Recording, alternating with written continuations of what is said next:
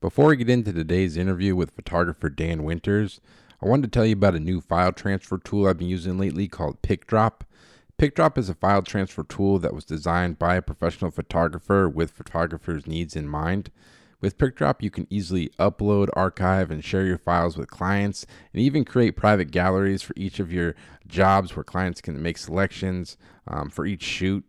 Um, prior to PicDrop, I was just using outdated platforms like Dropbox and Google Drive to share my work with clients. But with PicDrop, they truly understand what professional photographers need, and it's just kind of streamlined my workflow. Like I know I got all my selects saved from all my shoots. I can log on easily on my phone um, or on my laptop and download files if I need to download a file quick to upload it online or whatnot. And it's just I know my stuff is safe and it's there, and it's just really easy to use. Um, so if you go to picdrop.com and sign up uh, today, you'll get three months free of PicDrop by entering the promo code PhotoBanter, one word, this PhotoBanter. Um, so definitely go check it out and let me know what you guys think. But like I said, I've been using it for a while um, and can't recommend it enough. I love it. Um, so go to picdrop.com and remember to enter the promo code PhotoBanter, one word, when you sign up at picdrop.com and you'll get three months free. Um, so I hope I hope you enjoyed today's episode with Dan Winters and uh, thanks so much for listening. Welcome back to the Photo Banter podcast. I'm your host, Alex Gagne, and on today's podcast, I welcome back returning guest, photographer Dan Winters. Dan has worked with clients such as Time Magazine, Netflix, Wired, National Geographic, and the Smithsonian Magazine, to name a few. He has photographed everyone from Barack Obama, Elon Musk, Brad Pitt, and Bernie Sanders, to name a few. Dan has published several books, including Road to Seeing, where he shares his journey to becoming a photographer and his approach to work and creativity, which I highly recommend. Dan is someone whose work I've looked up to for a long time, and I have great admiration for Dan's knowledge and respect for the history of the photographic medium, as well as his work ethic. I was happy to get a chance to speak with Dan about what he's been working on recently, so I hope you enjoy, and thanks so much for listening. All right. Well, Dan Winters, welcome back to the program, man. I'm excited to talk to you again. Uh, it's been a crazy year to be a human being. Um, h- how are you doing, man? Like, how's your year kind of been? And uh, this how's life out there in Texas and with everything going on, I guess. Um, it has been, it has sort of been unprecedented, that's for sure. Um, uh, you know, I saw it manifest itself professionally in a lot of ways. Um, you know, a lot less air travel, much more driving stuff, mm-hmm. uh, which typically, you know, we, if it's within sort of three or three or so hours of Austin, oftentimes I'll opt to drive just because, you know, flying takes even longer than driving uh, once you uh, deal with all the baggage in the rental car and stuff. But um, sort of some more driving stuff. I, I just came back from West Texas. I was there for six days doing a, working on a photo essay on the Permian Basin and that was uh, all vehicle, you know, all off off the off the uh, road there, and that was really fun. Um, worked on my movie a lot, which I was okay. working on when I saw you before. Yeah, when I yeah, I was gonna ask you about that. Yeah, because you were like building sets out in your workshop and stuff out back when I was out there last time. Exactly, yeah, and doing working on the miniatures and stuff like that. So we just a couple weeks ago we locked picture, so we have it fully edited and. Um, it's in sound right now and it's in music right now. And we're just starting to color grade. So all the sort of like final post stuff's coming together. Um, i have to go out to la to record the narration. Um, I'm, a friend of mine's going to uh, do the narration. So we have to go record that. But other than that yeah that's coming together. And you know it's one of those things too when you look at uh, when you look at circumstances in your life specifically the way I look at them anyways, you know, what what can I make of my circumstances right now? You know, it's like clearly like work's died down. Um, you know, uh, my inability to to travel by air or unwillingness to be honest with you. Yeah. Like I totally took it to heart, man. I mean, I was like, okay, I'm gonna like live, you know. No decisions I'm gonna make professionally are worth dying for. So um definitely gonna like uh Oh, def, definitely going. To. Travis told me to mute my phone. Um, definitely gonna uh, uh, take advantage of this. So, you know, what, the way it manifested itself for me was like spending a ton of time on the movie. We spent about 60 days editing and um, I got a knee replacement surgery, which, you know, took me down for a couple months, but I totally took advantage of it. I, I said to Kath, I'm like, you know, I need to have this knee replaced for like seven or eight years. I put it off because, you know, I don't want to, you know, let my guys down, but they, you know, they were able to go on unemployment and uh, I was able to get the surgery and, you know, recover and, you know, work on the movie and all the things you know, I worked on. I have several books that I've been working on. So I worked on those and just kind of um, really just took advantage of the time off, knowing full well that once we get through this, you know, things are going to start back up again. They already have, to be honest with you. So, you know, just uh, kind of one day at a time. What about you? Yeah, man. I mean, this year's been weird, man. Like I've been talking to about a lot of people and like like like you and myself, like a lot of my work's based around people shooting portraits and you know, I've been doing my assignment work that comes in, but other than that, like I haven't really been setting up like any personal like portrait shoots just with everything going on. Like I know some people are doing like virtual shoots, some people are still doing stuff like shooting outdoors. I just kind of have just kind of been putting a pause on it. So it's just been kind of a I don't know, kind of definitely had some like weeks and months there where I was just kind of depressed because it's like not because I usually like a type person I always got like a project going on that I'm working on and it's always like portrait based. So for me right now, I'm just trying to figure out like what I can do during this time and just find something to photograph, which is kind of something I'm still just trying to navigate through right now, you know? Mm-hmm. Um, one of the things also that I've kind of taken advantage, you know, taking advantage of the time off, obviously, is reading, watching films, but also going through my archive and doing archival organization, you know, especially the digital archive, uh, especially like my personal digital archive of stuff that, you know, I shoot for myself. Um, just the gift of being able to sit for, you know, five or six hours and just edit and really, you know, look at stuff. And I think my X100 catalog has like 54,000 photos in it. So the idea of like being able to really go through that and have sort of fond memories of like moments that I'd forgotten and uh, you know be able to mark them up in some coherent way and get some uh, you know edit in Lightroom so you know assign some uh, value to the images and stuff like that. That's also been a great thing. So and you know studio organization and you know I've done more reading in the last several months than I had in quite a while. You know I used to spend a lot of time on planes reading. That was kind of my reading time, and that's completely like I haven't been on a plane in almost a year. Yeah. Wow which is crazy because I fly, you know, 250,000 miles a year usually. So it's kind of like nuts that I haven't even been to an airport. Like I forgot what it's like. I'm, I'm totally fine with, by the way. Yeah. But uh, you know. Yeah. You know, one thing. And one thing I was gonna ask you, like, have you ever had like a point in your career where you just like haven't been satisfied with the work you're making? Like you're just like whatever creatively or just kind of like a creative rut or you just kind of feel like you're doing the same thing over and over again? Like have you ever had periods like that? And like how do you kind of work through those like ruts i guess? You know i think about if i think about my career i can look back at times when i was doing better work than other times maybe or maybe i was experimenting and it wasn't working but I think when I'm making the work, I always feel like I'm doing the best job I can. Like I try as hard as I can. I think one of the, I don't know if we, we would refer to it as a rut or whatever, but, you know, I was talking to someone about this recently and um, I did a really good interview with uh, Medium Format magazine. Yeah. And uh, he had asked me a question about, uh, Olaf had asked me a question about, um, uh, you know, um, going into scenarios and how to react to them and this and that. And like I was talking to Heisler, uh, Greg Heisler, like a month or so ago, maybe a couple months ago, and we were talking about style versus uh, sensibility. You know, so the idea of, and you and I have talked about that as well. The idea of like a style is uh, he he had, he kind of shared with me a quote from Arnold Newman, and Arnold said apparently at one time to Greg, style is basically self plagiarism because you know you come up with something and then people want it and then they ask for it and then you go out and do it and basically you're just kind of knocking off yourself. Maybe you would have just moved on but people are looking at your archive and they're saying like oh we really like this portrait. Can you do something like this for us? So when that happens, it can be a little bit frustrating, only because you know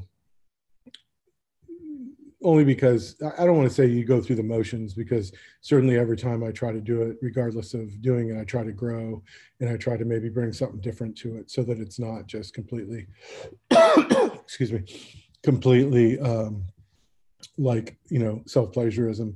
But I think um, I think if I were to speak to any frustration, I would probably say, you know, that would be one. And then the other thing is like what people's expectations are. You know, I was thinking earlier I was looking at my Instagram earlier, and um, Kath texted me like earlier this morning, and she said, "Oh, you should post something on Instagram today." So I usually do one or two posts a week, and um, the way I look at Instagram for me is like it's sort of like, you know, back in the day, people used to do like pr- promo cards and stuff, you know, yep, and the idea yep. of like keeping yourself in the forefront of someone's mind. So Instagram kind of to me is like promo cards in the 21st century but um, I posted a picture of Anthony Hopkins, and I started thinking about the amount of things I've posted that were like really dear to my heart, like you know collages or like you know black and white personal work that I would post or this or that, and how few likes those things get. And I post a freaking actor or some celebrity, and they get like you know six thousand likes, and it makes me like wonder about like the people that follow me on Instagram. Like you're not even looking at like my work, you're looking at like X movie star and then oh I like that. It's shiny you know? So I feel like I have a really loyal base of like 2000 people. And then, that's good, and, then good. and then the rest the rest of the people it's almost more like it's because who it is. It's not because it's of the photo. And I know that because if I look at a if I look at some like actors Instagram that they'll post like the dumbest thing. Mm-hmm. It's not even like worthy of like looking at half the time, and you know it's like forty thousand likes or whatever. You know, yeah. So I you can't. I don't look at Instagram and get crusty about it at all. I just kind of it amuses me to a degree, but I also understand it's like a necessary tool in today's environment. You know, I feel like if I wasn't on Instagram, um, I in some way would be uh, uh, you know, not sort of acknowledging my professional career to its full potential. You know? And I appreciate that you actually will answer people's questions because there's definitely some photographers out there that they they have it. You can tell they're not even running it. It's like someone else. And there's mm-hmm. and I, I was reading through the comments and um one of your followers followers actually had like an interesting question. He was talking mm-hmm. about yes, do you think it's still possible to make a masterpiece uh nowadays? Um like like with so much being photographed or he said something to the effect of like can you make a masterpiece in one picture or is it more built on the course of like an entire career and body of work and mm-hmm. uh because like one in your book uh road to seeing you you kind of talk about uh uh one of henri cartier-bresson's pictures uh behind the gare saint lazare as mm-hmm. being like a fo- one photo that is just like above and beyond this kind of affected you like do you even view pictures as like singular like masterpieces like that or are you more mm-hmm. looking at your work as like this kind of an overall like body of work i guess well i think i think the body work's important because it's a more it's a much more expanded version of someone's voice right yep. like if it's a singular image that works that's one thing but if it's a, a, a giant body of work i think about bruce davidson for example like bruce davidson absolutely brilliant photographer um, absolutely like some singular blue chip standout images. But when you look at his body of work, it's just like one after another, after another, after another brilliant images, you know, uh, which is important. And I, I do think that, uh, I do think um, it certainly is, you know, and obviously, you know, you talk about masterpiece and the idea of that being subjective. I, I think the uh, universal appeal of that Cartier-Bresson image that you, we just talked about uh, I think kind of universally people respond to that image, you know, and I think um, I know that was one image that I saw that was like a uh, image that changed. There were there are a few, you know. There's a Stieglitz image that the Winter Fifth Avenue uh, by Stieglitz really like stopped me in my tracks. Behind the Gare Saint Lazare uh, definitely stopped me in my tracks, and there have been many over the years that have for sure. Um, but yeah, I do think I do think uh, that masterful work is uh, is being created. But I understand the idea of like the body of work and the idea that you know it's kind of like an album or a band you know if you have a single that's a huge hit you know it's kind of one hit wonder thing you know um but if you have a band that has a deep deep catalog you know and certainly they have like you know stairway to heaven and they have you know black dog and they have rock and roll and you know zeppelin 4 for example but you know it's like the beatles and zeppelin like you can keep digging deeper and deeper and deeper into their catalog and there's like profound work in there you know so i would say like many masterpieces but also like a masterful body of work i think you know Yeah. good question no that was a good question i remember i remember when he asked that question Yeah. I always think like because you think about like photography, so much has been photographed up to this point, and people are taking more pictures than ever. But I still don't get sick of like looking at like you know I don't know maybe is a random uh thing like like pictures of uh the Grand Canyon or like Yellowstone. Obviously, those Mhm. things have been photographed a million times, but for me, it's like, all right, let me, let's see what your perspective is and see what you can do with it and see what the weather was like that day or like what's going on. It's it, it's the same location, but like I think that's the cool thing about photography. Even still at this point, everyone's got a different perspective, and it's like harder to do something different. But when someone does, that's like the cool thing about it for me, you know. Mhm. I think that uh, the interesting thing about the two things that you mentioned is something I've thought about quite a bit too. The idea of like, what are we responding to when we respond to an image, right? Are we responding to the image itself, or are we responding to the idea of the image? So, like you know, Yellowstone and the Grand Canyon are things that we respond to emotionally, regardless of the quality of the image right off the bat, right? It's the same, you know, Ansel Adams images in Yosemite we're responding first and foremost to the grandeur of Yosemite and then the masterful capture that he's able to make, you know, in composition. But I remember the first time I saw Yosemite Valley, um, there's a turnoff off the road that you pull into to park to have this amazing overlook of Yosemite Valley. And I was like, this is where Ansel Adams shot from. He literally pulled his car over Yeah. and shot from the parking lot. You know, I'm like, this is where he shot from. Because I think you see those images and you imagine this like giant backpack with a tripod and like hiking to these vantage points that are like, Didn't they bring, I think he brought like a donkey with them or something that would like carry their gear and shit. I could be wrong. I, I- yeah, I don't, I don't doubt that in some cases, but in this case, Yo- Yosemite Valley, the shot of Yosemite, you know, storm clearing Yosemite Valley, which is Yeah. probably his biggest blue chip image. Mhm. and it is a phenomenal image and don't get me wrong i mean i think it's it's amazing. And i think when you can make like a phenomenal image in a situation like that and heighten it to the point where it's someone something we've seen many times but it's heightened to the point where it's it feels like it's been seen anew i think that's a really incredible achievement. Um you know he photographed uh, hernandez new mexico uh, moonrise at hernandez new mexico Yep. and uh, I was in Santa Fe with my wife, Catherine, who you've spoken with. And um, I said one day, uh, we were just vacationing, and I was like, oh, let's drive up to Hernandez and try to find where Ansel Adams stood when he shot that shot, you know? So we drove up there, and I had a print of it that I printed out at the hotel. And so we kind of triangulated, you know, used the mountains in the foreground, and there's a church, and there's a cemetery, and this and that. You can find where he shot it and you look at it and it's completely underwhelming Yeah. and yet that photograph is like mind-blowing so you know you can take something that you know is going to be completely overlooked by the majority of the public and and show them something new and i think that's a real that would be a partial sort of definition of a master to me is to it's so difficult in the portrait world you know a lot of the people i shoot have been photographed so many times Yeah. so like how can i make an iconic photograph of this person you know what can i add to the already existing archive uh, of images of this person that's going to make it you know special that's going to have its own life you know it's challenging it's very challenging Yeah. very challenging Yeah, definitely. And kind of going off that, in terms of like stuff's been photographed a lot.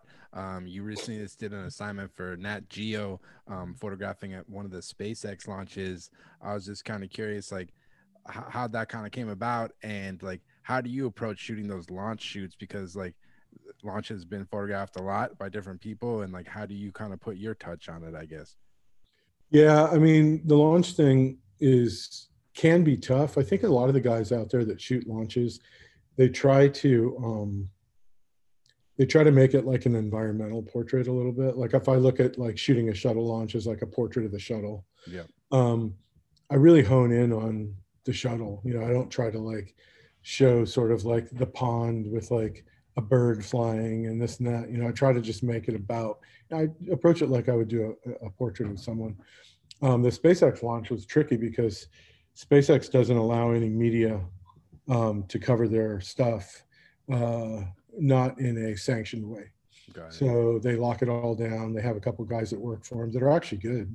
And then Bill Ingalls, who's NASA's official photographer, he shoots them because SpaceX and NASA work together all the time. And those guys are all doing good work. And you know, it's like it's pretty difficult considering they have like access where they can set remote cameras and they can uh, you know with sound triggers on them and they can pretty much have a run of the place. yeah. Um, the launch I just shot for National Geographic was no different. You know, we had no we had no access to uh, the launch facilities or anything, so it's pretty frustrating. I sent a uh, I set one camera on the beach, really close, public beach, with a sound trigger on it on a tripod, and uh, the night before, and we went back to retrieve it, and someone had put like trash over the lens, Fuck. and it was a SpaceX security guy, I'm sure. Yeah. Um, but I shot from a rooftop um, with a 1200 millimeter lens and got um, a really cool launch photo, like an ascension photo. I got a good apogee image, and then it blew up when it landed, and so I got a good crash photo out of it from where we were. We were 32 floors up on a like a high rise condo building, Wow. um, shooting from there, and we had an incredible like view of everything. You know, it was like amazing. But um, you know, of course, you want to be able to get in there and set your frame and and uh, and do it. But the truth is, of all the stuff that I've seen that came out of that launch so far, the one we did from that building top was like a really unique image, you know. And our explosion shot is like a really unique explosion shot. You know, we got like the hopper, which was the last uh, test that they did with the hopper. We got it's in the picture with the explosion, and you really get a sense of scale from it and and stuff. But yeah, it's tough. You know, it's tough when you're you know you gotta you know dealing with SpaceX is like they pretty much shut everybody down. They want to have control over what goes out. Period. They just want to have control over the, what goes out. You know. Yeah, it's surprising that even with like Nat- National Geographic being such an iconic magazine, they didn't even want to give them access. I No, they don't care. They really don't. I mean, if they had crappy photographers on staff that were putting out garbage, they might Yeah. like consider it. But the guys are doing good work. I mean, I'll give it up to them. I don't know who the guys are, but yeah. I see stuff come out of SpaceX and it's like, yeah, that's a great shot. You know, good job. Like, I wish I had access to that thing to shoot it, but they want to control the feed, and that's all there is to it. You know, so that's what we got to deal with. And with that, uh, was it was that something that you had pitched to Nat Geo to cover, or they came to you with that launch, or like how did the whole project, I guess, come together? Yeah, I'm working on kind of a longer term project with them, and uh, that seemed like I, that was something that I pointed out. I said, "Well, look, this launch is coming up." You know, I'd, I'd gone down there three times. It kept getting canceled, Yeah. and it was a six-hour drive to get down there, and then lug all our stuff up to the rooftop, and then they canceled it, and then we had to go back down two weeks later and canceled it, and then we went again, and fortunately, it flew. Uh, but that's aerospace as well. You know, scrub launches are common in aerospace. Um, you know, some little alarm will go off like right before the launch is uh, meant to take place, and the whole thing auto shuts down. You know, shuts Yeah. down automatically. Um, but that was something I, I I sort of like brought to their. I don't even want to say pitch, but I I guess it's kind of a pitch. I just said, hey, you know, I feel like this is a an important piece of this project, um, and they approved it. You know, right away. And um, but yeah, uh, as far as like you know, National Geographic normally is an incredible in. You know, when I'm working with NASA, they bend over backwards to accommodate us, and always have. And you know, I've worked in Kazakhstan at Baikonur, and even the Soviets totally like have reverence for National Geographic and took incredible care of us when we were over there and stuff. Yeah. Then you you got to actually photograph the la- the last launch of Discovery, which was in I believe February 2011, right? Yeah, I did Discovery in February. Uh, I think Endeavour was like June, and then Atlantis was in like August. We I shot all three of them, the last three launches of the last three shuttles. Yeah, No, there were five originally, but Challenger and uh, Columbia both suffered catastrophic failures. and uh, so there were three orbiters left, plus Enterprise, which was suborbital. You know, it was just a basically an aerodynamics test bed. Um, you watched uh, For All Mankind last night. Yeah, well, I watched it again after we did that interview uh, a couple years ago. I watched it, and then I was watching it again uh, last night, and uh, yeah, it's just amazing. Yeah, this it, this with Brian, you know, the music and everything, just the footage. It's it's like truly incredible. Like anybody, it's on. If you got HBO Max now, they got For All Mankind's on there, so go check. it Is it on there? Yeah, good. Yeah, it's, yeah, yeah, it's a masterpiece. My friend Al Reinert, um, who actually wrote the foreword for my shuttle book last launch, uh, directed that film, and he passed away last year. Yeah, and uh, yeah, it was sad. Um, I had lunch with him like uh, two weeks before he died. It's great seeing him for the last time. But um, yeah, he worked on that film for eight years. Wow. And it's it's so uh, talk about a masterpiece. I mean, in my opinion, that is like one of the greatest documentaries ever made. You know, and I I love the idea that like there are no talking heads. It's all the the oration is all Apollo astronauts, flown astronauts but um, we see just beautiful imagery of you know space flight etc and not sort of guys sitting in a library or whatever you know? Yeah definitely. No it was awesome. And uh how, do you view aerospace now? Like you know a lot more about than i do there seems like there's a lot of players in the game now. You got SpaceX, NASA, there's like Virgin Galactic, and then uh, Bezos has his thing, Blue Origin. They all kind of mm-hmm. seem like they have different goals, probably. Um, do you think it's a good thing to have all these different um, players kind of in the aerospace game now with aerospace, or how do you kind of view the different like? Yeah, I think I think if we think about like the history of space travel, for example, like NASA never made anything, right? They commissioned everything, right? So Grumman made the lander, North American made the capsule, uh, you know, Rocketdyne, Rockwell made the engines. There was different manufacturers for each component piece that of the spacecraft, right? So in a way, there were always like independent aerospace contractors that were building the pieces that were put together to do the missions. Um, the difference today is that none of those companies that were building the pieces were actually flying the pieces, right? NASA was flying them. Yep. So NASA was involved in specking out what they needed. Contractors were building what NASA needed, and then NASA was responsible for the flights. So today, what's happening is, you know, SpaceX, while they're also manufacturing stuff that NASA is supervising the flights, like, you know, the Dragon capsule coupled to the Falcon to take crews up to the ISS, which we've seen twice now, and a third time it will happen in March. There'll be another one um, uh, that's not super unique. But what is unique is that SpaceX operates their own launch facility and they're heavily embedded in the satellite game. And that's where the money is. You know, people want to get satellites up there and it's, you know, it's by the pound. People pay by the pound. And, uh, you know, so we're trying to make smaller and smaller and smaller satellites, obviously, which they're doing very well these days. And uh, it's it's within reach of smaller companies now to actually have a satellite communication satellite or weather satellite or whatever it is up there. Um, there's also nasa contracts that people want. So north american i mean um, boeing for example has built a capsule that is competing with the dragon capsule which is spacex's capsule it's called the orion and um, so there's people that are sort of levying and jockeying for position within the sort of future use uh, of, of, of uh, hardware. And um, then there's also missions like there's uh, Starlink, which is a geostatic satellite that is, I'm pretty sure it's geostatic, that is uh, going to be uh, at the, positioned at the moon. That's kind of going to be like a waypoint or a jumping off point for lunar missions um, that are going to go down to the moon, land on the lunar surface. So the SpaceX launch that I just watched, um, the stepping that's a stepping stone launch for a potential Mars landing, and also for uh, the development of the lunar lander.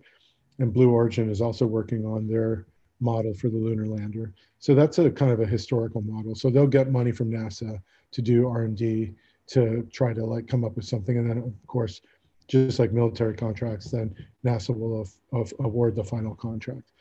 So if you know if the military puts out a contract for a fighter, you know multiple companies will like throw their hat in the ring, and they'll get money from the Air Force or from the Pentagon to build like their best version of this fighter, and they'll spend you know trillion dollars building it, and then one of the companies is going to get the contract. So it's working that way. Now, the Virgin Galactic thing is very different. So the Virgin Galactic thing right now is geared around space tourism. And none of these other players are interested in space tourism at all. Yeah. So the space tourism game is basically it's a little bit misleading to be honest with you. Like I feel like there's I think there are 500 people now that have signed up to go at 350 a pop, three 350,000 a pop for seven minutes of free fall. Seven minutes is Yeah. Well, it's seven minutes of free fall. So they'll experience reduced gravity for seven minutes, which is cool. Um, but what could, they don't you, know you could you could just go David Blaine style, hook yourself up to some balloons in this. exactly. So the funny thing about um, the funny thing about uh, about um, this model is really what you're doing is you're flying, you know, you're flying way up hmm. and you're flying a parabola. So you're flying a big, a big. Here's my parabola here, flying a big curve and going back down. And at the at the apogee and at the descent, you start to float because everybody's free falling every at the same time. So the spacecraft's free falling, you're free falling, so everybody's like free falling. There's if you could be stationary in that same position, there would be totally normal gravity. You'd just be walking around the inside of the plane, right? But you, because you can't stay stationary and are flying this parabola, you're going to experience what they call free fall, which is uh, which people erroneously re, re, uh, refer to as zero gravity. Mhm. So there's plenty of gravity right there. You're just in a free fall mode, right? So everything's falling at the same rate, including you. So you, you don't have really any attachment to the, you know, spacecraft. In fact, you I think you unbuckle your belt and they let you float around for a while, and then you have to buckle your belt back up. And so whatever. I mean, it, it's still good. It's it's basically like an extended version of the Vomit Comet, which is the KC-135 that flies parabolas and you experience for in the vomit comet i think you experience like I, I I don't even remember what it is it's a couple minutes it's not super long but it's the same kind of thing where you experience that reduce that sensation of reduced gravity Yeah. And you actually had the opportunity to photograph Elon Musk uh, a few years back. Um, what was kind of your uh, experience photographing him? Um, he, he seems like an interesting dude. I've like listened to a lot of interviews with him and follow him on Twitter and stuff. And he's got a he's a he's an interesting guy. yeah he's a very interesting guy i was really excited about it because definitely passionate about the subject so i took advantage of my facetime with him to i mean the most the kind of most interesting thing we were talking about was like the specific impulse of rocket engines which is the hurdle that people that are designing rocket engines struggle with and basically it refers to like the efficiency of the engine. So you have an equation of like fuel to power. So really what a rocket does when it takes off the reason it's struggling is because it's full of fuel and as the fuel bleeds off the rocket becomes lighter and lighter and lighter and lighter. The speed increases and then you get to orbit. But really it, it you reach a point of diminishing returns where you, if you put any more fuel in this thing it can't take off. You see what i'm saying? So it's like this thing. So specific impulse speaks to like the efficiency of an engine. If you can uh, make an engine that's generating power in a more efficient way then you can launch a heavier payload without adding fuel that's kind of the idea of it and the shuttle used uh, three liquid fueled engines and two solid fueled engines on the sides, the solid fuel rockets, the SRB, solid rocket boosters. And um, so I was asking him about using solid rocket boosters uh, in addition to liquid fueled engines. And so we, you know, we had a like informed conversation while I was shooting. Like I kind of just took advantage of the FaceTime to talk to him a little bit about that because I find it fascinating. And I knew that he had just created a new engine which uh, he was really excited about at the time, the Merlin, uh, which is uh, named after the uh, engine that's in the Spitfire and the P-51 Mustang in World War II. Um, so I thought that was kind of a cool touch. But yeah, he's he's very obviously very interesting, very eccentric guy. Um, can't imagine what it would be like to be that guy in terms of like pressure. Just Yeah. like I can't imagine that kind of pressure in my life. You know, like the the insanely huge like broad strokes that he uh, seems to like, you know, decisions he seems to make on a regular basis that are like mind-numbingly complex. Yeah, Pretty I think, impressive. I think he just moved to Texas too. Yeah, he moved to Austin. Mhm. Yeah, interesting.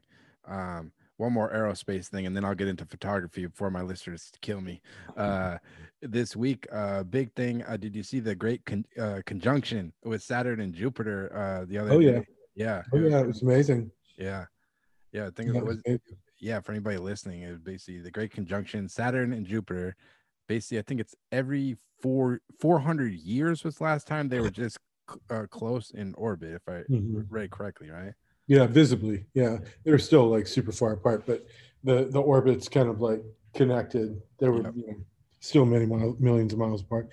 Um, but yeah, it's beautiful from our vantage point to see that. You know, um, yeah, I have this app that I I should share with uh, the listeners too. This app's called Star Walk. Oh yeah, that's I've used that app. It's great. It's good for people who want to learn too. It's the best app in the world. Yeah, Yeah. you just I will go outside and every time I end up a better version of myself. Yeah, it's amazing. Really, really amazing. yeah, definitely. I, I recommend it. It's fun. Um, and you know, one thing I was interested in talking to you about in, in your book, Road to Seeing, um, you talk about like the practice of stillness. Uh, Mhm. I was curious, like, like what's your approach to that? Is like, are you, are you, do you do like meditation or uh, how, how, do you use the practice of stillness? Because this is something I think about a lot more uh, with technology and your phone. Like, I feel like as the years go on, I have like worse and worse ADD at this point with the screens and everything. Like, what do you mean by that when you're talking about this, the practice of stillness in your book? I guess. Well, I think, I mean, it, in re, in reference to photography, I'll say, um, you know, I don't feel like we can really see until we like stop and and look, right? So the idea of, you know, I was telling one time I was walking down the down the street in New York with Kath, and uh, I was shooting, and she got ahead of me, and she waited for me at the end of the block we were on. I think we were on Fifth Avenue, and she commented about this is years ago, but I always remember it. She commented about how I was missing out on the experience of being in New York because I'm so focused on photographing. Yeah. And I said, Oh, yeah. Did you see that fork that was pressed in the pavement to the point where you could, you know? And I started naming all this stuff that I saw. And I said, I would argue that I'm seeing it better Yeah. than because I'm actually in the process of looking. You know, there's a great short story uh, called Blow Up, which really has little to do with the film, which I also highly recommend. It's an incredible film. But there's a short story called uh, Blow Up, and Cortazar wrote it, and um, and uh, there's a one of the best descriptions of the photographic practice in that book and the description of looking and you know the idea of forcibly looking. But in terms of getting still you know i feel like that requires like a dialogue you know? I think i think it's difficult for anyone to we definitely lapse into kind of unconsciousness a little bit with the screens. And you know i was in the waiting room at the doctor's office the other day. I was getting my annual physical. And um, i uh, sat down i checked in and sat down and i pulled my phone out and i looked up and everyone in the waiting room had there was on their phone. Yep. no one was just sitting there. So i put my phone away and i just sat there and just experienced that. And it can be uncomfortable you know it can be uncomfortable. You know i had a friend of mine that was starting to he wanted to start meditating and he said he couldn't go longer than a minute Yeah. without like you know a meltdown right? And you know kath is incredible at meditating. She can go half hour without even like blinking an eye you know? Wow. um but you know the idea of like i'll be honest with you i talk to myself you know? I talk to myself sometimes and i just say i just say let's you know let's take in where we are what we're surrounded with in this moment and really just be try to be conscious of it. You know it takes work. It's not something that anyone that tells you they can live in that state uh, in perpetuity is not being straight with you. You can't. It's very difficult to do but I think it takes practice. I think it takes practice. And I think we have to sit with the uncomfortable in order to get to the comfortable. You know, taking out your screen and wanting to get on your screen. Yeah.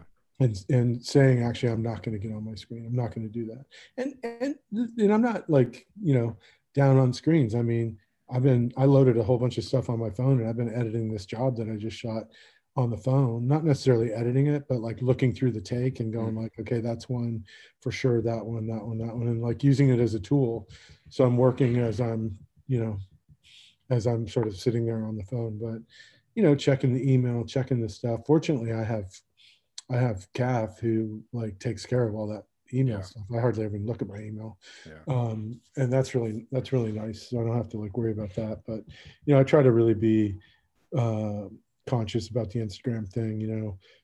Uh I try to look at that as little as possible. You know, there um, you know, of course you post something and then you want to see how it's doing. That's human nature.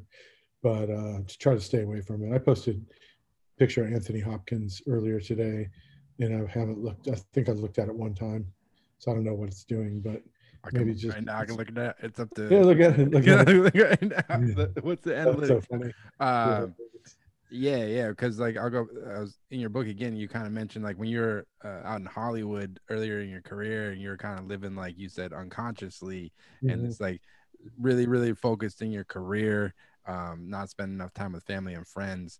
Do you think it's even possible to like have success and like people always talk about this thing like work life balance? Can, can you even have both or not really? It seems like if you have like high goals and achieve stuff you have, like how do you even balance that? Is it is it possible? Well, I would say that the launching point of it is pretty all-consuming, like getting it going. Yeah. Uh, and I think once you get it going, um, it becomes easier to sort of sit back and not worry as much about kind of like, you know, I, I got to the point in my career, I remember when I just believed that the universe would take care of things. Like if I was honest with myself about the work I'm creating, working as hard as I can, doing the best work I can, and not like phoning it in and trying every time, I feel like the universe like takes care of you. Like Yeah. I really believe that, you know, and um, and it's shown to be the case, you know, for me. Like I really, you know, I feel like the work comes in when I need it, and um, when it does, I treat it with reverence, regardless of what it is. Whether it's like, you know, a still life. I just was looking at these still lifes I did of a piece of coal for Wired, and I was thinking like, there are a lot of people probably that would slough this thing off and not give it as much attention as they would a portrait of like doing a portrait of the president or something like that. Yeah. But I think if you give it equal energy and attention, no matter what it is, um, you satisfy your clients. Obviously, they know you're going to do the best job you can, but also you're being true to your own sort of artistic pursuit. You know, I think marginalizing any kind of aspect, but also knowing when to turn things down. You know, that's not to say that sort of everything is a great fit, but once you accept something or once you agree uh, to sort of like spend your energy on a- a job or an assignment or whatever it is, then obviously, you know, you want to do the best you can. I mean, And- it, it needs to be the same amount of energy if it's for like a local publication or like the cover of the New York Times Magazine. Like it should be the same exact expenditure of passion and energy and, uh, you know, pursuit of perfection, regardless of what it's for. One hundred percent. And when you do turn something down, is it just you, you're not interested in it? You don't think you're the right fit for it? Like you don't think you could do a good enough job at it, or is it just the finances of it, or like what when you when you do? Because like this is the thing I worry about. Like I rarely ever turn shit down because I just need everything I can get. But it's like the worry I think a lot of divers if you turn something down, it's like oh they'll never hit that magazine will never contact me again because I said no or something, and then like Mhm. those opportunities because like I mean, opportunities are few and far between. Now there's less magazines. A lot of magazines that used to be uh, monthly might be bi-monthly. I know like Popular Science is only four times a year now. It's uh, seasonal, so it's like, like, how do you make those decisions at this point? Or you're going to turn something down? Well, I mean, there aren't a, there aren't a lot of jobs that come to me that I turn down, and I think it's partially because when people come to me, they kind of are familiar with my work Yeah. and want something that I have to offer. Yep. Um, things I would say that I would turn down. I learned a valuable lesson uh, one time when I got an assignment to photograph um, W, uh, George Bush. Um, and I didn't like his presidency. I didn't like what he did in the presidency. Specifically, Yeah. uh, especially with the war and like, you know, kind of a uh, kind of an unprovoked attack on Iraq and stuff, um, which kind of goes against our American kind of ethos, you know, about uh, you know unprovoked attack onto a sovereign nation. So I kind of was crusty about that, and I got an assignment to photograph him, and I didn't want to do it, and uh, Kath didn't respond to the magazine for a while about it or a little while and she kept saying you know you should do it. You know you should do it and you should uh you should see what it's like. You know you're judging someone uh maybe unfairly or you know you should do the assignment so i finally was like okay i'll go do the assignment and i just kind of like approached it as though he was another human being Yep. doing the best he can with what he could, flawed like we all are. And uh, we had like a great shoot. It was at the ranch. It's a beautiful day, beautiful photos. Like super proud of like what I did. Had a great shoot with him. He was fun. He did this really funny thing. Like within maybe five or six minutes of the shoot starting, he goes, he just looked at me and he goes, Dan Winters, you're a great American. which I got a kick out of. Uh, did I ever tell you that story? yeah, yeah, yeah. We- I told you that story last it- time. It's all good though. Yeah, it's no, one of my it's one of my favorite stories. No, So- it's great, man. Yeah, because yeah, It, it is like that. Yeah, it's, it's But I guess it's it speaks to what you brought up, which is why I'm using it now. The idea of like, so basically, if it's an assignment that I don't feel like I'm going to do anything with, Mhm. uh, that maybe is someone that I don't necessarily want to be associated with, yeah, or I don't feel the way I look at it now, uh, honestly, is what what is my investment going to be? Am I going to have to travel? yeah. Am I, am I going to have to spend a bunch of time away from home, Mhm. away from Kath, uh, to do this job that I don't really see as enriching or uh, being an addition to my archive? Um, if if sort of the answer is yes in any of those things, then maybe it's something that someone else would do a better job at. I mean, someone wanted me to shoot. Uh, I can't even remember her name now. Who was the Kellyanne Conway? Yeah, And I was like, man, I don't want to shoot her. Like, what would I do with a picture of her? yeah, So I turned it down. I was like, no, Yeah. I, can't, I don't want to do it. And they got someone else to do it. Guy did a totally fine job. He probably like, you know, I know I talked to uh, Nadav Kander Yep. about shooting Trump, and he had this idea that uh, that it was small-minded to re- refuse uh, shooting portraits of people just because you disagreed with them. Mhm. And I was like, I totally disagree, man. Like, I wouldn't shoot Trump. There's no way. I mean, I have like my own artistic like soul to contend with here. And the idea that I would have to travel to DC, I would have to be away from Kath, I would have to do all this stuff for, for a picture I totally don't want. Like, I, I don't understand why I should do that and why that would be small minded. So it was an interesting conversation. yeah, definitely. But, like uh, the only thing they're not making more. They're not making time. That's you're not getting. They're not making more- any more time. Yeah, and especially like time with you know i value my time at home i value my time with kath you know totally. And uh, you know, one series of photos that were uh, for me like were extremely powerful of yours uh, that I looked at. Um, the New Yorker published four years ago um, of of your good friend uh, Brett Kilroe. Um, and you Mhm. kind of you photographed kind of the last he I believe he had, was it colon cancer he, um, he passed away from correct Mhm. um and you photographed kind of him and this the last four years of him dealing with this terrible illness i guess what kind of compelled you to kind of document that process and like what you kind of take away when you photographing that i guess it's an interesting question. So brett was one of my dearest friends and he was a longtime collaborator. He was the head of the art department at rca records Yep. and he and i collaborated on a lot of music stuff. And when he first was diagnosed we were having this conversation and he had to go to uh, sloan kettering to have a procedure done where they were going to remove part of this tumor. And I was there in New York, and I went with him, and I hung out with him in his room, and like took pictures of like the scar and the, you know, just the you know the incision and all that stuff. So it was like one of those things where I just photographed this thing, mm-hmm. and then we kind of came up with this idea that I should document this whole thing that he's going through so that once he emerged on the other side, um, we'd have this archive. So I just started shooting everything. And I spent a lot of time with him, and he spent a lot of time. He would come down to our house and stay in Austin. He would, um, he, I would go to New York and stay with him whenever I was doing a job in New York. Even though there was always hotel budgets, I would always stay with him, and just like ended up photographing him a lot. And you know, it got pretty dark, and I photographed. Sorry, I photographed uh, when it got dark, and then he kind of came out of it and photographed that, and then it got really bad at the end. And t- I talked to him about it, you know, near the end.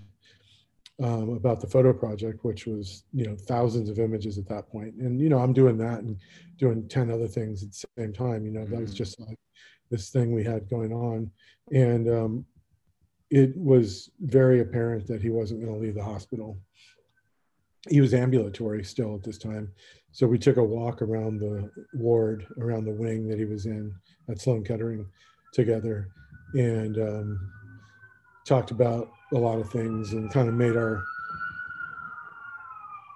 apologies and our gratitude list, et cetera. And uh, I brought up the photo project and I said, you know, I'm going to just keep shooting this stuff.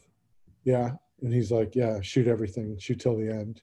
So I shot all the way till the end after he passed. You know, I did a beautiful sort of portrait of his body and it was really powerful for me and, and, and really painful. And it's really interesting. I show that we're kind of an expanded version of that uh, New Yorker piece um, when I speak. And I can't tell you how many people come up to me afterwards and with gratitude about having shown that that how many people have gone through cancer with people with loved ones family members friends etc that are just like oh my god i was so completely touched by those photographs of your friend. I lost my best friend to cancer this and that like so you know you start to realize the power of imagery obviously to affect people on a very deep level you know and it brings it to you you know a uniter like you know you you have that shared experience with that individual. They come up to you and sort of share their personal connection to it and you suddenly have something in common with someone that you've never met you know kind of have always loved that quality to photography you know? Yeah definitely. No they're really powerful images and like you said like everyone knows someone probably in their family that's either passed away from cancer or has dealt with it um, so really, really something people can relate to and it's a hard thing to talk about um, but very powerful images and i mean brett kilroe that guy i didn't uh, read about him he he did some amazing work. He he designed the legendary uh, Old Dirty Bastard, uh, mm-hmm. the Return to 36 Chambers, that logo, which has been like people have copied it like a million times, and he did like amazing work for like Kings of Leon, Taylor mm-hmm. Swift, Foo Fighters, legendary designers. So mm-hmm. really really amazing guys. Sound like. Yeah, Brett was very special person. Yeah, and uh, you know, someone I was talking to some fellow photographers, and they I was asking people some questions to ask you, and they, they were curious about uh, your studio space. It, and I've been to it. It's quite quite the the building. I was just kind of curious the backstory, like how you found it. Um, what was kind of process to kind of did you have to do a lot of work to it when you moved in, or? Um, so it's kind of a classic case of like watch watch what you wish for. because we were in LA. I had a beautiful studio. In fact, I lament the fact that I don't have it anymore, only because I love spending time in it. But um, I had a studio right in Hollywood, um, in the old Technicolor building, and uh, it was a wonderful space, very airy. It was on the second floor, so I had all these windows that looked out onto Cahuenga um, Boulevard. And when we moved down to Austin, I held on to it for a little while but I had told Kath, I was like, I want a building out in the middle of nowhere. Yeah. And that's pretty much what I found. So a friend of mine and I were at the post office in Dripping Springs, Texas, which is about seven minutes, seven miles away from here. And I had put it, I had put an offer on another old vin, uh, archival, I mean, a uh, uh, vintage building uh, in Dripping Springs, and I was talking to the woman that worked at the post office, and I said, "Oh yeah, I put on a, I put an offer in for this building down the road," and she said, "Oh, you know, the general store in Driftwood is for sale." And it just went on the market, and I so we drove straight over, and the guy that owned it was here, and I kind of looked around and went out in the back and I was like, I'll take it, like on the spot, shake hands kind of thing, like classic, sort of like something my dad would do. Um, but yeah, it was just kind of there, you know. And and to be honest with you, you know, I'm I'm thinking about uh, leaving it too. I'm thinking about moving, thinking about building a, a studio uh, on my property where I live. Yeah, So I can just get up and walk to work. Yeah, and uh, you know, it won't affect anything at all for me in terms of work. You know, it'll it'll still have a big wood shop. It'll still have all the things that I have mm-hmm. here, so I can keep working in the way that I work. But um, but it'll be you know less of a drive, and it's really growing out here as well. Like you can hear sirens going by and stuff. I mean, I know there was a there's yeah. an I mean there's an accident down the road, but yeah. Um, but uh, it um, it uh, you know, I think it kind of found me to a degree, you know, a little bit, you know, I mean, I love early century, mid century American architecture and sort of the nostalgia of that period. And certainly this building was built in 1903. So it's like 100 and what, 100 years old, 113 years old. Yeah, it felt like a museum. It's like the, uh, going, I thought I took a bunch of pictures of when I was there. Yeah, it was just like, and then they, I think it's important to like, I've been trying to make a point of it. Like, I got some artwork now, and it's like,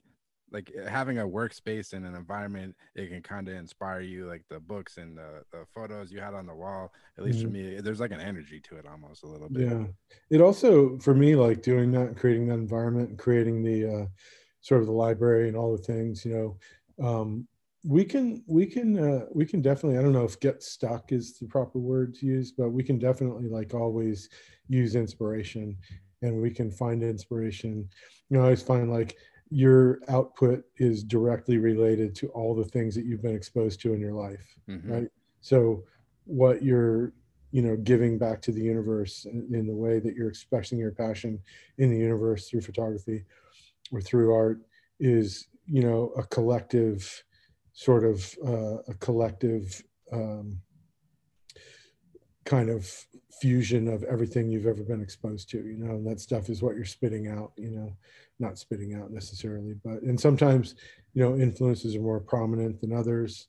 Uh, but even subtle, like nuanced things that you've been exposed to are in some way informing your work. So I think it's important to be around beauty and to be around things. You know, we're we're photographers, right? We're completely our everything we do is based on having something to respond to. Mm-hmm. You know, we have to have something in front of us in order to make a picture. Yeah. And so, you know, the idea of like being surrounded by kind of beauty and, and objects that are inspirational, I think is, is really important actually.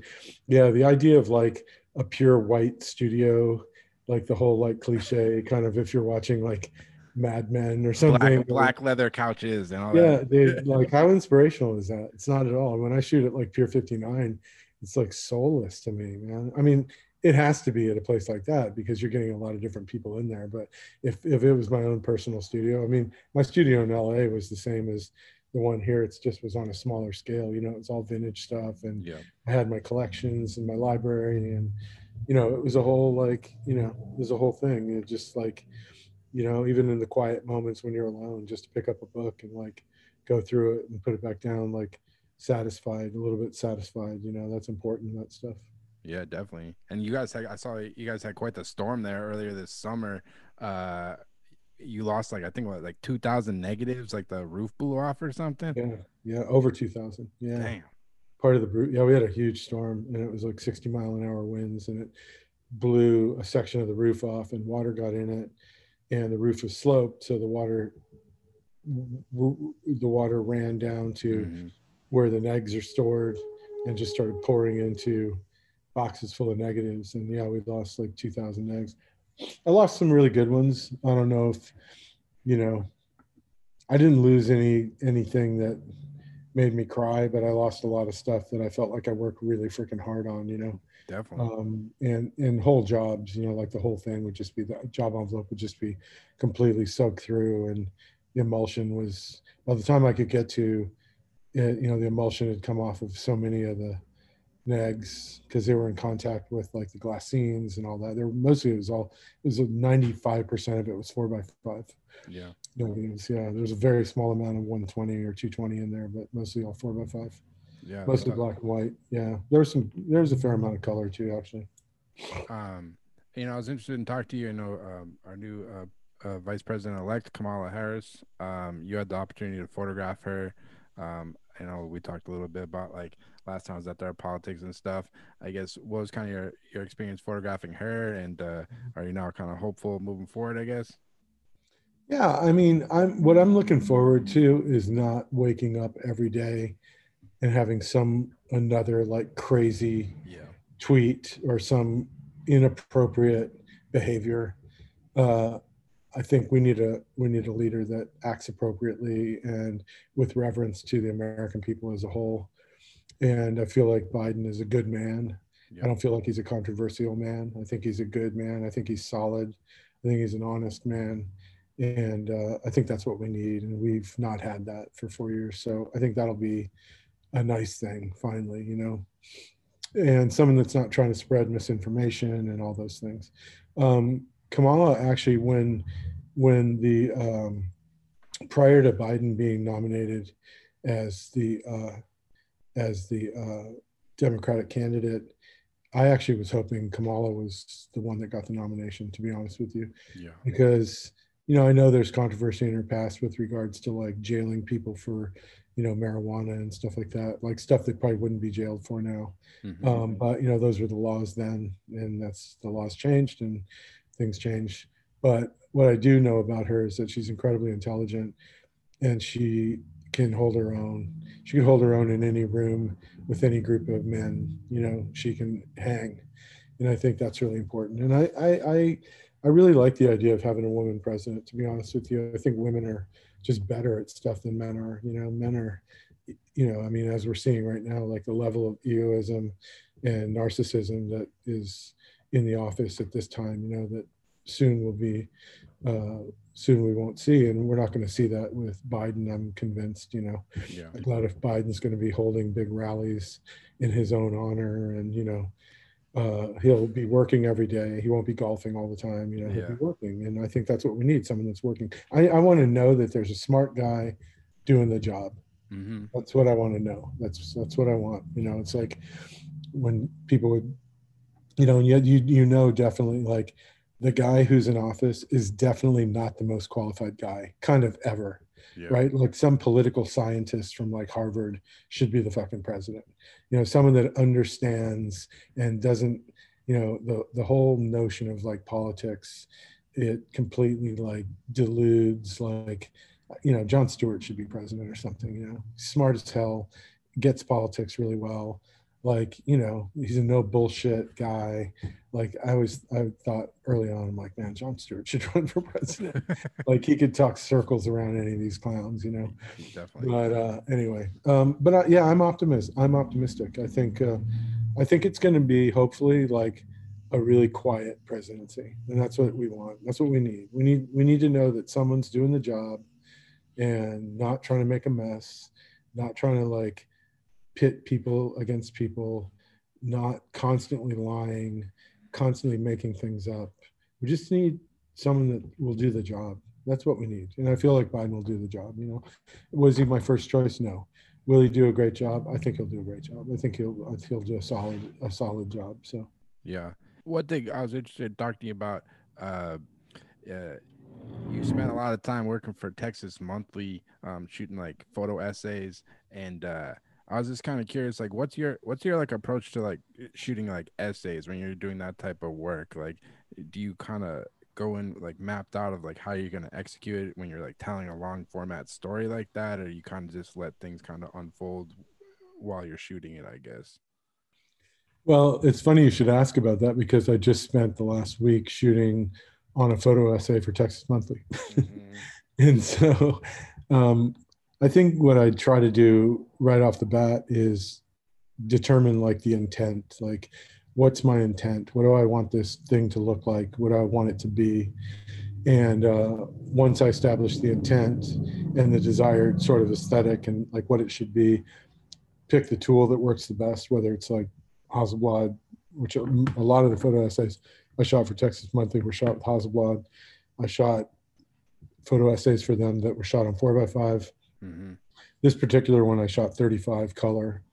Um, and uh, I pretty much in my mind like worked out like what it was going to look like. You know, I, I kind of came up with the backstory. I was like, okay, I'm going to be like an alien who got dropped into this region and is responding to what he sees here.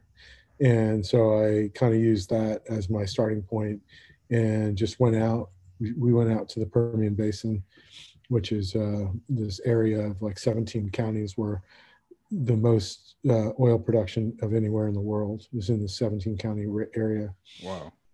And I went out there and just like observed, you know, and just shot. And you just go solo, or do you even bring a sister? No, I went. I went with Johnny, and I had him drive. Got it. Yeah, I think you met Johnny, didn't you? Oh yeah, awesome guy. Yeah, I had Johnny drive, so I could just look, and we, I, I got a, a map of Texas, and I marked the 17 counties and cut it out. So I'm like, okay, here is like where we're living for the next six days, and I'm going to go back again in. uh mid January for another maybe four or five days to finish up. You know, wow. yeah, that sounds like a fun assignment, man. Just kind of out there, this exploring, and like that. That sounds really exciting. Yeah, it was very exciting and a lot of fun, and really, uh, really productive as well. Like I shot a lot of stuff, and I shot a lot of really good stuff, and really proud. It's probably my one of my favorite photo essays I've ever done. I'm really happy with it. Like a kind of an embarrassment of riches, a little bit. And when you approach that type of work, do you approach it like in a traditional like photojournalist sense, like like the quote unquote tra- traditional photojournalist, like if you're at New York Times, you can't do a lot of editing to your work, or like how do you kind of approach that like essay documentary style work in terms of like the editing, I guess? Um, as far as the editing goes, you know, for for everything I do, I mean, I would say I do color treatments to stuff, but I also this stuff's pretty straight. And, uh, you know, I was doing things like saying, okay, I want to be in this area right here at the end of the day so I can get good light for the end of the day. And so we'd go out of our way to like make sure we were back in this spot so I could get this shot, this shot, this shot. Like I work out the shots I wanted to get. Um, you know, we'd check the sun, where the sun was going to go down and stuff like that. So we figure out what the lighting was going to look like. Um, but as far as editing, it's really straight. It's really straightforward. It's really pretty a lot of it's really bright because it's like a bright, dry landscape. And so during the day when I was shooting, which I shot during the day as well, mm-hmm. it has that kind of almost baked feel. And then the stuff at the end of the day is just this beautiful, like, you know, glowing kind of beautiful light. And then obviously shooting even after after uh, the sun was down, just in that magic hour period. I saw this really cool film yesterday called The Banishment. Yeah. It's a Russian film and uh, I was listening to an interview with. Uh, do you ever listen? Do you ever listen to Team Deakins at all? The podcast. Oh yeah, dude. That's like I've been listening to that lately. I listened to the Jake Gyllenhaal episode the other day, and like yeah. I've listened to a bunch of them. It's amazing he's doing that. Yeah, it's really cool. Well, he can't work, you know, so he's yeah, like, true, true. His wife are doing it. It's cool. So they they had this Russian director on there. His name's Andre, and I can't pronounce his last name. It's pretty long, like Zibwagdov or something but uh, I've watched two of his films so far because I was so kind of in, inspired to see the work he was doing based on just on the combination conversation. He had, he had him and his DP. They always work together, and so Roger was interviewing the the both of them, and so this one film he shot that I watched was so interesting. They shot it way in the north of Russia, like by the Arctic Circle, yeah. and they shot it in the summer. So they had like six hours of sweet light they had like six hours of magic hour Damn. because you know it stays light till like midnight. Shoot a whole por- portfolio out there. Dude, it was amazing, and I watched it, and I'm like, you know, it was almost like watching Days of Heaven, where but every day during Days of Heaven they were waiting for light. You know, they had to wait, and then they would scramble to shoot at sweet light for a couple hours. And this guy had like his whole shooting day was basically magic hour and the end of the day and it was really kind of amazing. But um, you know, we're we're we're definitely like as far as the like the editing and stuff goes on these, you know, these are 35 available light, right? So I'm shooting with the Canon, so 50 megapixel available light, pretty deep stop usually, so everything's sharp. Yeah. Um, and it, they kind of look how they look, you know. I mean, it's what it looks like, and it's hard to describe it. I mean, you gotta, you've always had to find find the color, find the thing, you know, that you need, and um, you know they're driven largely by content you know i mean i, I said i'm not shooting any people Yep. only shooting like landscapes call them landscapes but only shooting landscapes whether it's the side of the road or on the end of some dirt road or whatever but um but yeah it's uh, it, it's worked out pretty well Right on. A couple more questions. I'll let you go. Um, what do you say to people that are, you know, they're interested in portrait photography? Like, what are some things you think they should do if you're you're looking to pursue that type of work? Like, what are some things they should focus on if they're trying to build like a portfolio in portraiture? I guess. i mean i can speak to like what i did and that is i just did portraits of all my friends Mm-hmm. and I would set them up just like it was an assignment. You know, I'd have them come over to my studio in New York or to uh, in when I was in California early on, like when I was a newspaper photographer. I had a studio where I lived. I lived in a house. I had a studio and converted the living room completely into a studio shooting space. Kept the lights up so they were always up, you know, and have Yeah. people come over and shoot portraits of them and just practice Yeah. and then you know you shoot a bunch of good portraits of people and you show them to someone and they can see the they can see your ability. You know it doesn't have to be a portrait of like you know jake gyllenhaal or whatever. It can be anything. Yeah. and they can see your ability and maybe then you get a break. I mean the first kind of a-list celebrity sort of a-list actor i ever photographed was denzel washington. Yeah. and it was a assignment from New York Times Magazine, and it was one of those ones where it was like, you know, I'd shot portraits, I'd shot actors, I'd shot, you know, I just had never shot anybody on that level at that time, and so I can look at that as a defining moment because I did a very specific thing on that shoot, and I got work from that right away. Literally Monday, it ran on Sunday. It's kind of that old adage about cars, you know, race on Sunday, buy on Monday back when cars were like you know Chevys versus Fords versus Yeah. Chrysler, um, and it was one of those. I can see that moment. You know, uh, other moments are more subtle and nuanced. You know, and you don't really know where you got a job from. You don't really know, like especially now. I don't know why I get the assignments I get. I mean, it's a collective of probably people looking at the website or Yeah. looking online or whatever. But that was a really well defined moment. I think I wrote about that in Road to Seeing, but that was one of those moments where it was kind of like picture got published, work started coming in. The set was was great. it- I love, the set was awesome. Thanks. Yeah. Yeah, I built that the night before by myself. That's a Mm. man. That's a, that's my that's my New Year's resolution, Dan. I'm gonna I'm gonna get some tools. I'm gonna break out that saw. I'm gonna start getting to work, man. Start building some shit, you know. There you go. That'll work. Um, and I guess my last question to wrap up, like, um, obviously a crazy year. Um, going into the new year. Um, any kind of goals for yourself or anything you're hoping to work on going into 2021? Um, looking forward to continuing on this uh, geographic job, which I'm really excited about. Obviously, finishing up this Texas Monthly photo essay, I'm really excited about that. Um, finishing the movie, um, you know, getting the getting the scoring and the sound and the you know getting the narration recorded and getting it all together and getting it into uh, festival uh, entering into festivals you know we got a festival start uh, accepting stuff for 2022 Is it a short film or is it like a full length like feature? short it's, it's 40 minutes. Okay, got it. yeah it's a it's a short film. It'll be in short film category.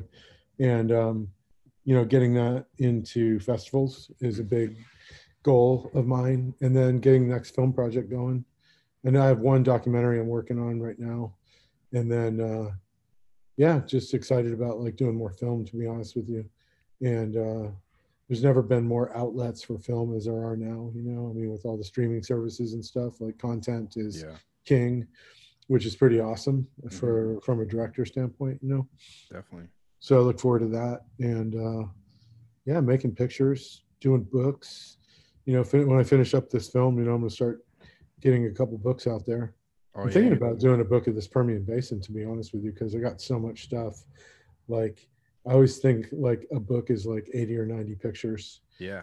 And that's a good like sized book, unless it's a monograph or like a retrospective, you know. Um, so that'll be another one, but I have several other ones I've been working on. Yeah, that's awesome, man. And uh, Dan, man, always a pleasure talking to you, man. I can't thank you enough. And uh, have a good holidays and looking forward to seeing more of your work in the new year, man. Good deal. It was really a pleasure. Really good seeing you. Thanks so much for listening to today's episode with photographer Dan Winters. Uh, can't thank him enough for taking the time to come on the podcast. Uh, like I said, I've been a big fan of his work for years. Just incredible photographer and always just working on projects and shooting. Just so I can't thank him enough. Um, and as I mentioned in the beginning of the podcast, um, uh, definitely go check out uh, picdrop.com. It's a new file transfer tool I've been using for a little while now. Um, you can just sign up if you use the promo code PhotoBanter. You'll get three months free of the PicDrop uh, file transfer platform. Uh, just remember to use the promo code PhotoBanter when you sign up at PicDrop.com. Uh, but like I said, it's just a really useful tool uh, when I'm sharing my photos with clients. They can make selections. I create private galleries, and I just have all my work archived, all my selects. I know that they're safe and it's easy to download, and I just know everything's there when I need it. If I need to use it on my phone or on my laptop or whatnot, all my files are there. Um, so definitely, like I said, go to picdrop.com and enter the promo code PhotoBanter, one word, when you sign up, and you'll get three months free of the PicDrop uh, file transfer tool. Um, so thanks so much for listening. And as always, I'll be having weekly podcasts every week on Spotify, Apple Podcasts, as well as the Photo Banter YouTube page. Uh, so definitely go check us out on YouTube and hit the subscribe button and like. Uh, would be much appreciated. Uh, but as always, uh, thanks so much for listening and uh, Happy New Year.